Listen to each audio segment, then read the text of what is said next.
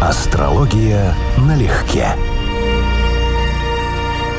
Привет, Константин. Здравствуй, Анечка. Друзья, субботний, всем привет. Всем здравствуйте. Тема будет непростая, предупреждаю сразу. Читаю тебе статейку одного автора. Звучит так. «Мне 27 лет, и я ничего не хочу. Я хожу на работу, плачу ипотеку, сплю с женой, по праздникам поздравляю родителей, по вечерам сижу в компе или смотрю телевизор, по выходным выпиваю с друзьями, и так будет всегда. Мне скучно жить. Но я ничего не хочу. Я не хочу заработать миллион, я не хочу покорить вершину, мне не интересна власть. Я хочу только, чтобы меня не трогали и чтобы меньше ходить на работу. Скоро у меня родится дочь. Жена очень хотела ребенка, а я не хочу. То есть я не против, но я и не за. Если жена хочет, пусть будет. Одна девчонка из финансового отдела намекает на сближение. Она хочет интрижку, а я не хочу. То есть я не против, но это же надо будет прятаться, выкручиваться, снимать, платить. Не хочу. Я хотел бы хотеть. Честное слово, хотел бы, но я не знаю как. Я даже не знаю, как это хотеть, где оно живет, это чувство хотения, как оно появляется. Может быть, оно жжет изнутри, а может, приятно растекается, а может, томит. Я хотел бы это узнать, но у меня не получается. Давай поговорим про апатию. Угу. Это вот да, это вот хорошее описание. Некоторые с ним живут часть жизни. Но это может быть не только про апатию, как про психологическую проблему, то есть, как скажем, про отклонение. Это может быть про экзистенциальный кризис среднего возраста. Астрология считает, что середина жизни у нас управляется Солнцем, и вот по описанию он хорошо вписывается. У него все есть. Ну, в смысле, как все есть, да? Базово у него, все. У него какая-то сложившаяся жизнь. Только она не его, эта жизнь. То есть он работает на работу, которая ему досталась, потому что у него получается, и он ее не меняет по этой причине. Он живет жизнью мимо своих целей, потому что он не знает, чего он хочет на самом деле. Но он начал понимать, что что-то здесь не так. То есть, если до этого времени он осваивал работу, он как-то убедил жену, что надо жить вместе, да, или хотя бы согласился с ней жить вместе, то есть у него был какой-то процесс. А вот здесь он пришел к ситуации, когда у него высвободились ресурсы, и он задал себе вопрос, от чего я действительно хочу, удивился пустоте внутри себя. На самом деле, по-хорошему, все люди должны приходить, это чем раньше, тем лучше. То есть осознать, а что я, я хочу, именно я, не другие люди, не родители, не жена, не муж, не дети. Я вообще чего хочу? Потому что жизнь одна, в том варианте, в котором мы ее сознаем во всяком случае. А значит, нужно что-то успеть сделать, то, что ты действительно по-настоящему хочешь. Здесь все-таки мы говорим не только о всяком отсутствии мечты, но и об отсутствии каких-либо целей и даже, по сути, интересов. Он же пишет, я ничего не хочу, я хочу, чтобы от меня отстали. Если это не объясняется утомлением, если это не объясняется перегрузкой, то это объясняется вот этим моментом, о котором я сейчас говорю. То есть тем, что он понимает, что он живет мимо свою жизнь, что он проживает не свою жизнь, у него нет мотивации жить в итоге вообще. Потому что мотивация определяется, а, а что ты хочешь, зачем ты это делаешь, или хотя бы от чего ты бежишь. А если нет этих двух мотивов, от чего или к чему-то, то возникает отсутствие цели, отсутствие желаний. Ты мне, знаешь, напомнила, у квартета И, по-моему, о чем говорят мужчины, по-моему, часть вторая.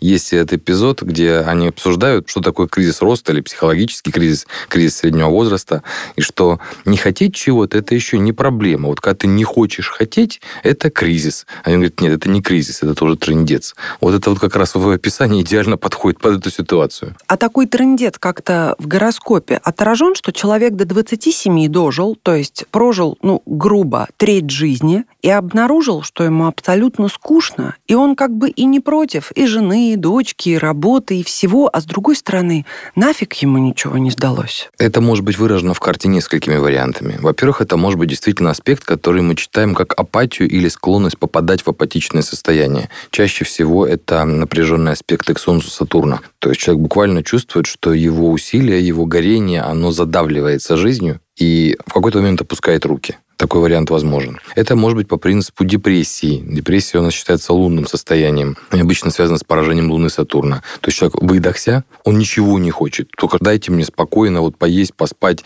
не трогайте меня. Ему нужно восстановиться. Он выложился эмоционально, выдохся полностью. Но это может быть просто типаж человека, который имеет действительно слабые потребности эмоциональные. Ну, например, у него планеты, описывающие сильные страсти, сильные эмоции, желания, такие как Венера, например, Луна, естественно, планета потребностей, Марс. Возможно, нужно солнце, находится вообще в карте в слабом положении. И в этом случае у него просто очень узкий эмоциональный диапазон. То есть у него действительно нет сильных желаний, таких, как вот у людей. Как из того же квартета И. Да? Вот как хочет наш общий друг женщин, я так никогда ничего не хотел. Все собирают марки, я собирал. Зачем? Ну, получалось, собирал. И никогда к ним не был привязан. Но, с другой стороны, я же их и не выкинул. И вот так вот ты же проживаешь как бы жизнь без сильных желаний. Просто потому что так складывается. И вот к среднему возрасту, солнечному возрасту, считается около 30, включается солнце, человек обязательно начинает задавать себе вопросы. А зачем? Ключевой вопрос. Я поинтересовалась, естественно, что у нас такое апатия с разных сторон. Если мы отбрасываем вариант депрессии и отбрасываем вариант поражения мозга физически, что, как пишут, нередко приводит Серьезно? к абсолютной апатии, да. Такое распространенное явление. Сам термин введен античными философами в значении бесстрастность. И первоначально забавно, он обозначал высшую добродетель, то есть отрешенно философское созерцание угу. мира, на которое угу. способны лишь мудрецы, обуздавшие свои страсти. Совершенно буддистское да. понимание, что все происходит из желаний и отказ от желаний. Действительно, желания являются источником страданий. Чем сильнее желание, тем больше неудовлетворенности. И поэтому человеку быть сложным, счастливым. А отрешение от желаний приводит к той бесстрастности, которую в хорошем смысле называли апатией. То есть способность не быть контролируемым собственными импульсами, чувствовать тонкие потребности, духовные, интеллектуальные, связанные с искусством, а не мощные желания и страсти, которыми людей носит как штормом. Но мы конечно, говорим о негативном смысле слова, то есть апатии как потери интереса к жизни, я бы сказал. Именно так, потому что, допустим, стоическая, стойки, да, стоическая да, этика да, да, да, да, трактовала апатию как свойство высокоразвитого В разума. Тогда. А здесь Ему просто хочется, чтобы от него отстали, ему неинтересно жить. Но примечательно, что он обозначил свой диагноз в кавычках как «замерзшая душа». И к людям своего поколения это словосочетание также относят замерзшие души и пишет, что таких, в общем-то, немало. Да, их много. Я в том числе, на самом деле. По одной из причин, по которой я тебе рассказывал, у меня узкий эмоциональный диапазон. Мне очень понятно то, что он рассказывал. Я был в таком же состоянии и долго, много лет. И для меня однозначно понятно все сказанное здесь. Ты знаешь, это понятно, в общем-то, и мне, правда, понятно на тот период, когда я находилась как раз в депрессии. Но ты отнес это сейчас к себе, поставил меня в сложное положение. Как же я буду тебя спрашивать? Ты ведь все равно, ты интересуешься книгами, фильмами, даже в интернете получаешь удовольствие, когда угу. находишь смешные мемасы, да? Угу. Ты не апатичный. Может давно, быть, ты немножко давно флегма. Нет. Давно нет. Когда я жил той жизнью, с моей точки зрения, которая вела никуда, одно из объяснений, которое я привел, что он не осознает, что живет чужую жизнь и идет в никуда или, скажем так, наоборот, осознает, что через 10 лет, через 15 лет ты будешь жить в том же районе, ты как от Макаревич, из того же квартета И у них есть. Я буду в тот же ресторан, та же машина. Да. Пропало ощущение чуда от будущего. И это сразу как бы тебя обезоруживает. У тебя нет этого резона, нет этого интереса. В этом смысле мне это просто очень понятен. Я реально жил в таком периоде, именно периоде своей жизни, и моя карта к этому располагает. Поэтому я стараюсь с этим бороться. Вот я, на мой взгляд, борюсь с этим успешно, потому что жить мне фу -фу но нравится. Я привык привык к себе, да, начал получить удовольствие от процесса. Я, опять же, очень сильно поменял биографию в том плане, что люди, с которыми ты находишься, профессия, которой ты занимаешься, это то, куда уходит твоя энергия. Если у тебя ее и так немного, то возникает вопрос, за счет чего перераспределить свою биографию так, чтобы не возвращаться домой с ощущением еще один пустой прожитый день. И это имеет смысл однозначно. Я думаю так. Если опросить достаточное число взрослых людей 40 плюс, имеющих стабильную работу, семьи, детей и т.д. и т.п., угу. довольно весомый процент подпишется под словами этого да. молодого парня. Да. Только разница в том, что этот парень слишком быстро заскучал, понимаешь? И вот что настораживает. То есть, когда ты после 40 уже сколько-то там, минимум десятилетия живешь и понимаешь, что а что-то поднадоело, как-то все у меня серовато, то парень в 27, у которого еще дочка даже не родилась, и который, по сути, свободен от всего, это вызывает большие вопросы. И вот я думаю, что еще это может быть? Какие показатели это еще? может быть пробуждение души, на самом деле. Я серьезно сейчас говорю. Потому что ощущение этой пустоты, это значит, ему есть чем эту пустоту ощущать. Я помню, в юности меня очень зацепил образ графа Рязанова из «Юноны и Явось» рок-оперы. Потому что у него романтическое чувство, у него история, да. Он представляет интересы страны, он реализует свою мечту, но он молится с ощущением «стучу по груди пустотелой, как дятел». То есть внутри пусто. И эта пустота его страшит, потому что он понимает, что он должен испытывать одни чувства, а не испытывает никаких. Мне это было понятно тогда, и слава богу, что мне это менее понятно сейчас. Но факт осознания внутренней пустоты, это значит, что у тебя есть чем ее осознавать. Масса людей живет по принципу, еще раз, по инерции, как статисты. У них душа спит, и проблем у них это не вызывает. Физиологические радости, радости, которые он прописало общество. А у него ощущение, а я зачем? Я делаю то, что обществом хорошо оценивается. У меня есть то, что положено. Я не получаю с этого ничего. Значит, Но он значит, ничего это, и не хочет. Значит, это не мое. Но он ничего и не хочет. Он говорит, мне не нужны миллионы, мне не нужна власть. Я бы сказал иначе, у него нет сейчас сил осознать, чего он хочет. Возможно. Он слишком потратился на вот семью, вопрос, на, на работу, что? на все, да. И в итоге он понимает, что вот все, что его окружает, его не радует. Но что его, он еще не чувствует. А знаешь, что интересно? А это первый шаг в нужную сторону. Я приберегла это на потом. Человек – психолог. Профессиональный. Вот это вообще не удивлен. Я еще ни одного психолога не видел, кто приходил бы абсолютно здоровым в психологию. Наоборот, большинство из них идет туда разбираться со своими проблемами, попутно обучается, если повезет, решать чужие, а в худшем случае транслировать свои чужим. Справедливости ради, здоровых вообще очень немного. Мы в больном мире живем, и все мы в ту или иную сторону. Ну, да. В общем, с тараканами у нас полный порядок практически у всех. Согласен. Но, знаешь, если я не ошибаюсь, как раз в психологии существует термин «болезненная бесчувственность», и она присуща людям в состоянии депрессии, которые как раз жалуются на то, что ничего не чувствуют, и им от этого плохо, они как бы вообще ничего не ощущают, даже этого плохо, но вот чем-то, каким-то фибром души они понимают, что вот эта вот абсолютная пустая бесчувственность угу. доставляет им в том числе страдания. Прекрасно описанный пример вот как раз об этом же. Для того, чтобы человек это понимал. Но диагностированной депрессии нет. Но это не депрессия. Это именно ситуация апатии.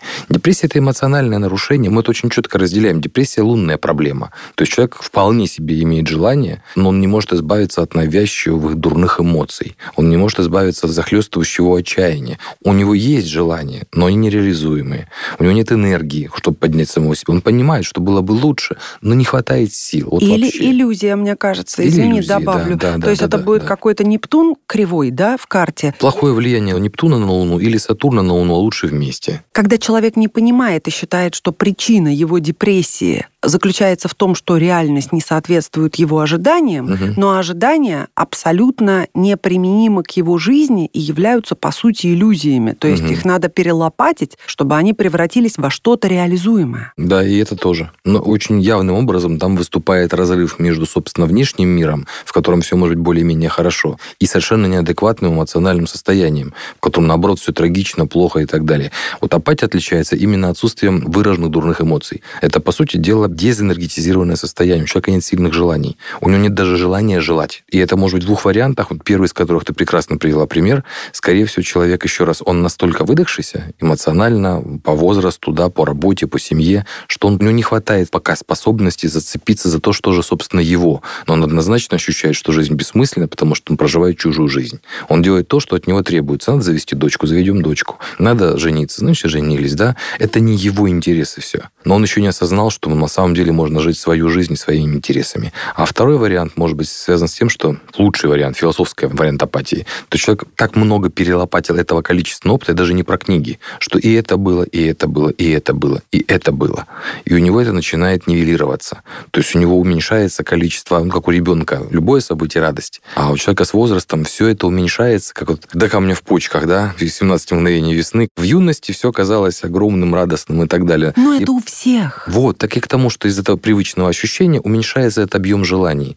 И в конце концов возникает эта вот естественная возрастная апатия, когда ты понимаешь, что вот можно делать и это, но будет только вот это. Но это одна сторона. А с другой стороны, с возрастом, ты можешь привычным вещам радоваться втрое. И главное еще с чувством благодарности, которое юности неведомо. Я сужу даже, в том Да. числе по себе. Да. Я могла сидеть в лучшем, условно говоря, кафе на одном из лучших мировых курортов и и ощущать себя несчастной экзистенциально по совершенно необъективным Абсолютно и вообще верно. отсутствующим причинам, именно потому что внутри были нерешенные вопросы, и я не знала, где этот ответ на них. Отличный пример, да. Сегодня Гораздо более удовлетворена и счастлива, чем была тогда. Именно. При том, Да. что, безусловно, с объективной точки зрения, тогда у меня было несравнимо больше, включая молодости, Мгм, возможности, мгм, денег, ухажеров, чего угодно, времени свободного, чего угодно, и ответственности просто крошка. Мгм. То есть, казалось бы, живи, ликуй. А сейчас я могу сесть в любом кафе на веранде, лишь бы был обзор, панорамное окно, И и, просто счастье. пить кофе и никуда не спешить, и рассматривать листья на деревьях в прямом смысле слова Да. рассматривать форму облаков и изнутри просто умирать от счастья, как же круто течение жизни само по себе. Но это ты освоила искусство жить. Ты научилась жить, созерцать и понимать, что жизнь сама по себе является, собственно, главным смыслом. И научилась обращать внимание на ток. А ребенок, юноша, девушка в соответствующем возрасте, может, даже в 27, еще может просто не осознавать этого. У него еще есть ощущение, что он должен, что не должен, какие-то цели должны быть. У него нет вот того понимания и вкуса к этому мероприятию. Но я бы сказал, что есть еще один способ. Ну, кроме возраста, да, который позволяет переоценить многие вещи, научиться получить удовольствие в мелочах. Есть еще один способ, он стрессовый. Перезагрузка такая довольно жесткая, с риском для жизни, с осознанием, что ты можешь потерять абсолютно все, что имеешь, что твоя жизнь, возможно, закончена. Это И что, тогда- фильм «Игра» с Майклом Дугласом? Вот, кстати, хороший пример. Потому что, еще раз, это вся та же самая схема. Для любого человека это сработает. Это Гюрджиев практиковал. И не только, кстати, он. Когда человека слегка притапливают, и выныриваешь, и понимаешь, что масса твоих проблем была просто выдуманная, эфемерная. Что жизнь на самом деле сама по себе счастье. И вот когда человек проходил через смерть или терял очень многое в жизни, он иначе ценит многие вещи. Самые элементарные, типа вот того же кофе, того же панорамного вида и возможности там 15 минут посидеть, ничем не занимаясь, ни о чем не думая, просто испытывая ощущение того, что ты жив, и сейчас все в порядке. Давай-ка 15 минут заменим на час-полтора.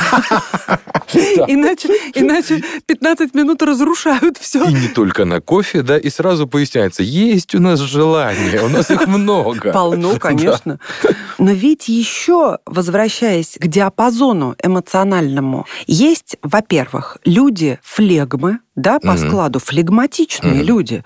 Как ты сказал, узкий эмоциональный диапазон, то есть люди могут точечно возжелать чего-то, ну, допустим, влюбиться, да, могут. Но вообще по жизни они очень-очень ровные, сдержанные и в чем-то апатичные. Никакой проблемы нет. Но раз человек поднял эту тему, проблема есть. Понимаешь, водораздел, как астрологически поставим, между тем, что ты такой, и ты себя принимаешь, и у тебя нет сложностей, и тем, что ты ощущаешь, да, я такой, но что-то тут не так. Ну, с моей точки зрения, водораздел, если это явным образом не прописанная вот теми признаками, которыми мы обсуждали, апатия, и это не вызвано какой-то конкретной прогностикой, то есть это временное явление, психологический кризис, там около 30 лет, например, вполне может произойти из-за влияния Сатурна, 29,5 цикл Сатурна, а он имеет прямое отношение к апатиям, к депрессиям, к переоценке ценностей, поэтому в это время многие проходят ощущение, детство кончилось, взросление. Раньше была демо-версия жизни, теперь как бы настоящая. Поэтому если не это, то, на мой взгляд, это вообще определяется не картой, а опытом, зрелостью и тем, что мы в гороскопе не видим, в том числе душевная, духовная зрелость. То есть как человек живет своим гороскопом, насколько он научился с ним жить.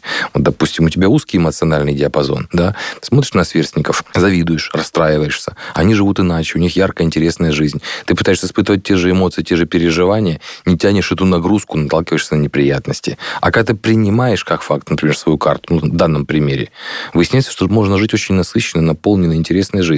Просто не надо быть как другие. Тебе это не дано. У тебя есть своя карма, дхарма точнее, да? Тебе Мгм. нужно прожить свой жизненный путь своим способом. А вот попытки быть другим, попытка вот завести семью, если он не хотел завести семью, завести ребенка, если он не хотел завести ребенка. Давай глагол заменим. Завести, да. Да, завести. Ну, приобрести как-то тоже не очень, да? Он хотел жениться, он хотел родить ребенка. А вот не факт, что он хотел. С моей точки зрения, он не хотел семью. То есть он просто пассивно относился к жизни. Жизнь ему подогнала жену. Вот у него, он сам об этом пишет, да, что вот у него есть семья. Но давай не только про него, давай сразу это распространим на очень многих людей, которые, может быть, и старше, чем он, но ощущают также, что вроде все есть, и вроде и хорошо, и вроде бы я не хочу, чтобы оно куда-то девалось, пусть будет, а с другой стороны, ничего мне это не надо. Ведь признаться себе в том, что, допустим, эти люди как бы я к ним отношусь хорошо, но они мне не так, чтобы нужны. Это серьезная история. Безусловно. И главное, ты этого никому не объяснишь. Вот. Вот я поэтому и хочу сказать, что если мы астрологически явным образом не видим причину,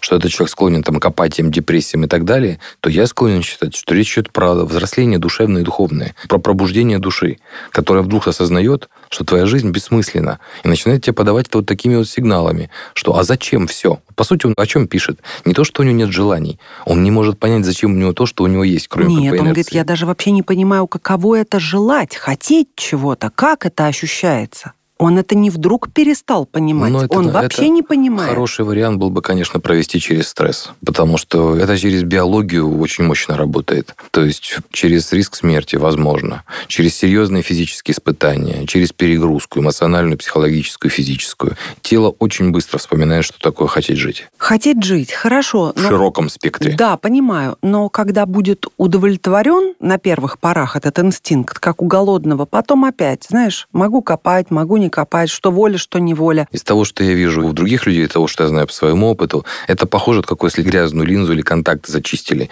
То есть, пройдя хотя бы даже один раз через подобный раз серьезное испытание, нюанса «я больше ничего не хочу» постоянного, системного уже не будет. Это будет на уровне вот сейчас период, когда мне опять ничего не хочется, но я помню, что у меня были идеи, что эти идеи были жизненно важны, и я к ним вернусь обязательно. А это пройдение через стресс. Ну, не знаю, какого рода рекомендации, потому что это танатотерапия в широком смысле слова может помочь. На самом деле может помочь. И, наверное, или Бёфинг, или холотроп мог бы помочь в этой ситуации. То есть нужно однозначно сделать достаточно серьезную психологическую встряску, после которой человек переоценит самого себя. У меня ощущение, что он живет по инерции. И слава богу, что он стал задавать себе эти вопросы, потому что значит, что что-то в нем созрело до осознания дискомфорта происходящего. Это большой шаг вперед. Читаем «Декабриста» Ивана Ивановича Пущина, друга и однокурсника Пушкина по Императорскому царскосельскому лицею. Вот смотри, в 1856 писал. Вообще кажется каким-то сном, какую-то апатию объято юношество. А так и есть. Но это же невозможно. Юношество — это же и про горение, это да, и про но поиск. это про гормоны в И основном. про гормоны, но и про творческий всплеск, непосредственность восприятия и способность старому придавать как минимум новую форму, а то и новые смыслы. Допустим, но все равно у нас, по сути дела, этот избыток энергии прорывается в социальных штампах ради сверстников, ради того, что популярно в этой среде в это время. Это не совсем подлинные потребности. Ребенок, юноша, девушка в это время себя просто ищет. И вот в идеале он находит себя примерно там к 20 с копейками годам, ну или к 30, к зрелости астрологической, к первому циклу Сатурна. И дальше уже строит свою жизнь немножечко иначе. Это реально рубежная точка. Около 29-30 по двум минимум причинам у людей многое меняется в отношении к себе и миру. Думаю сейчас слух, да, за апатию в принципе может отвечать влияние Нептуна на то же самое, например, Солнце или Луну, а не Сатурна. Но это будет другой тип. Это будет человек, который, по сути дела, плывет по течению. То есть не тот, у кого заторможены желания и эмоции, а тот, у кого они настолько размыты, что ему их трудно осознать, и по существу он находится здесь, сейчас, и просто проплывает через собственную жизнь. При очень сильном влиянии Нептуна так это и будет. Но тогда это будет возникать и дополнительное желание углубиться в это состояние алкоголем или еще чем-нибудь. Хорошо, мы с тобой еще периодически за кадром обсуждаем разные вещи, и ты мне говорил, что огромное количество людей, просто это применительно к мужчинам было, на самом деле не амбициозны, им особенно ничего не нужно, Да. они не хотят никуда рваться, и если предположить, что они не находятся в диком восторге от наличия семьи, графика устоявшегося, обязательств и Мгм. так далее, чем это не сродни апатии? Внешние признаки могут быть те же самые, но если это подлинные потребности этого человека, только он может осознать этот фактор. То есть если они его настоящие подлинные, то это не апатия. Дайте ему, ну, например, не знаю, кораблики клеить. У меня был такой персонаж, знакомый. У него были совершенно великолепные произведения искусства в те времена, когда еще не было ни конструкторов, ничего. У него это было хобби. У человека это буквально выражение его способностей. Может быть, сейчас бы он их продавал. Может быть, он сделал фирму, которая их изготавливает, делал бы дизайнерские вещи. То есть, Ну, по, это уж мы фантазируем, Да, а он просто понимаю. любил клеить кораблики. по сути, да. Но еще раз, это же не про апатию. У него уже есть желание. Жизнь ему просто не позволяет этим заниматься постоянно. Да, но как мы называем взрослых людей, неважно, мужчин или женщин, которым доставляет истинное удовольствие клеить кораблики или расшивать бисером браслетики и фенечки. Мы говорим, что они не только творческие, но и слегка инфантильные. Правда? Потому что общество... Мне кажется, инфант... Я-то так не считаю. Я но... точно так не считаю. И я не считаю, но общество все-таки как мне кажется, сказала бы, ну куда ты там, взрослый Общество товарищ, страшная штука. кораблики. Да, 30-40 лет назад оно было идеологизировано по принципу давайте строить, ну пусть не коммунизм, в него уже мало кто тогда верил, да, ну какой-то коллективный процесс, давайте думать о нашем всеобщем благе. Почему ты о нем не думаешь, почему ты занят корабликами или бисером. А сейчас у нас общество потребления. Почему ты не копишь на новый iPhone? Где твоя машина? Как ты себе вообще видишь свою жизнь, если ты не купил больше, чем купил твой сосед и не ездишь 2-3 раза в отпуск? Ну, не только про соседа, а вообще, ну вот ты клеишь кораблики, а где ты их продашь? Да, тоже об этом. Почему? Где твои деньги? Если у тебя не покупают кораблики, да. зачем ты их клеишь? Во-во-во. Угу. Если раньше это было безидейное искусство, сейчас бессмысленное искусство. А у человека смысл жизни, возможно, с этим связан. Возможно, он был рожден высшими силами для чтобы того, клеить чтобы клеить кораблики? кораблики и внушать каким-то людям, ну, например, желание путешествовать морским путем. Может быть, кто-то посмотрит на это, вдохновится, станет великим капитаном. А может быть, просто кому-то нужны кораблики, потому что ну, ну кто-то же должен делать кораблики. Ну что ж, друзья, последние четыре строчки Марины Цветаевой в качестве пожелания нам всем. Быть как стебель и быть как сталь в жизни, где мы так мало можем. Шоколадом лечить печаль и смеяться в лицо прохожим. Хорошо. Ну, что я могу сказать? Вот я как человек с узким эмоциональным диапазоном, да, я могу оценить красоту рифмы, но я не могу оценить силу желаний, которые заставили ее написать эти строки. Ни на шоколад меня так не тянет, ни идея смеяться в лицо прохожим не возбуждает. Вот мне нравится быть не как стебель и сталь, а где-то вот в среднем диапазоне, с которым мне комфортно существовать. Я научился жить и говорить «Ура! Аминь, да будет так». Друзья, хорошей субботы. Хорошего пати, да? Просто пока. Что скажешь еще после таких строк, да? Всем пока. Астрология налегке.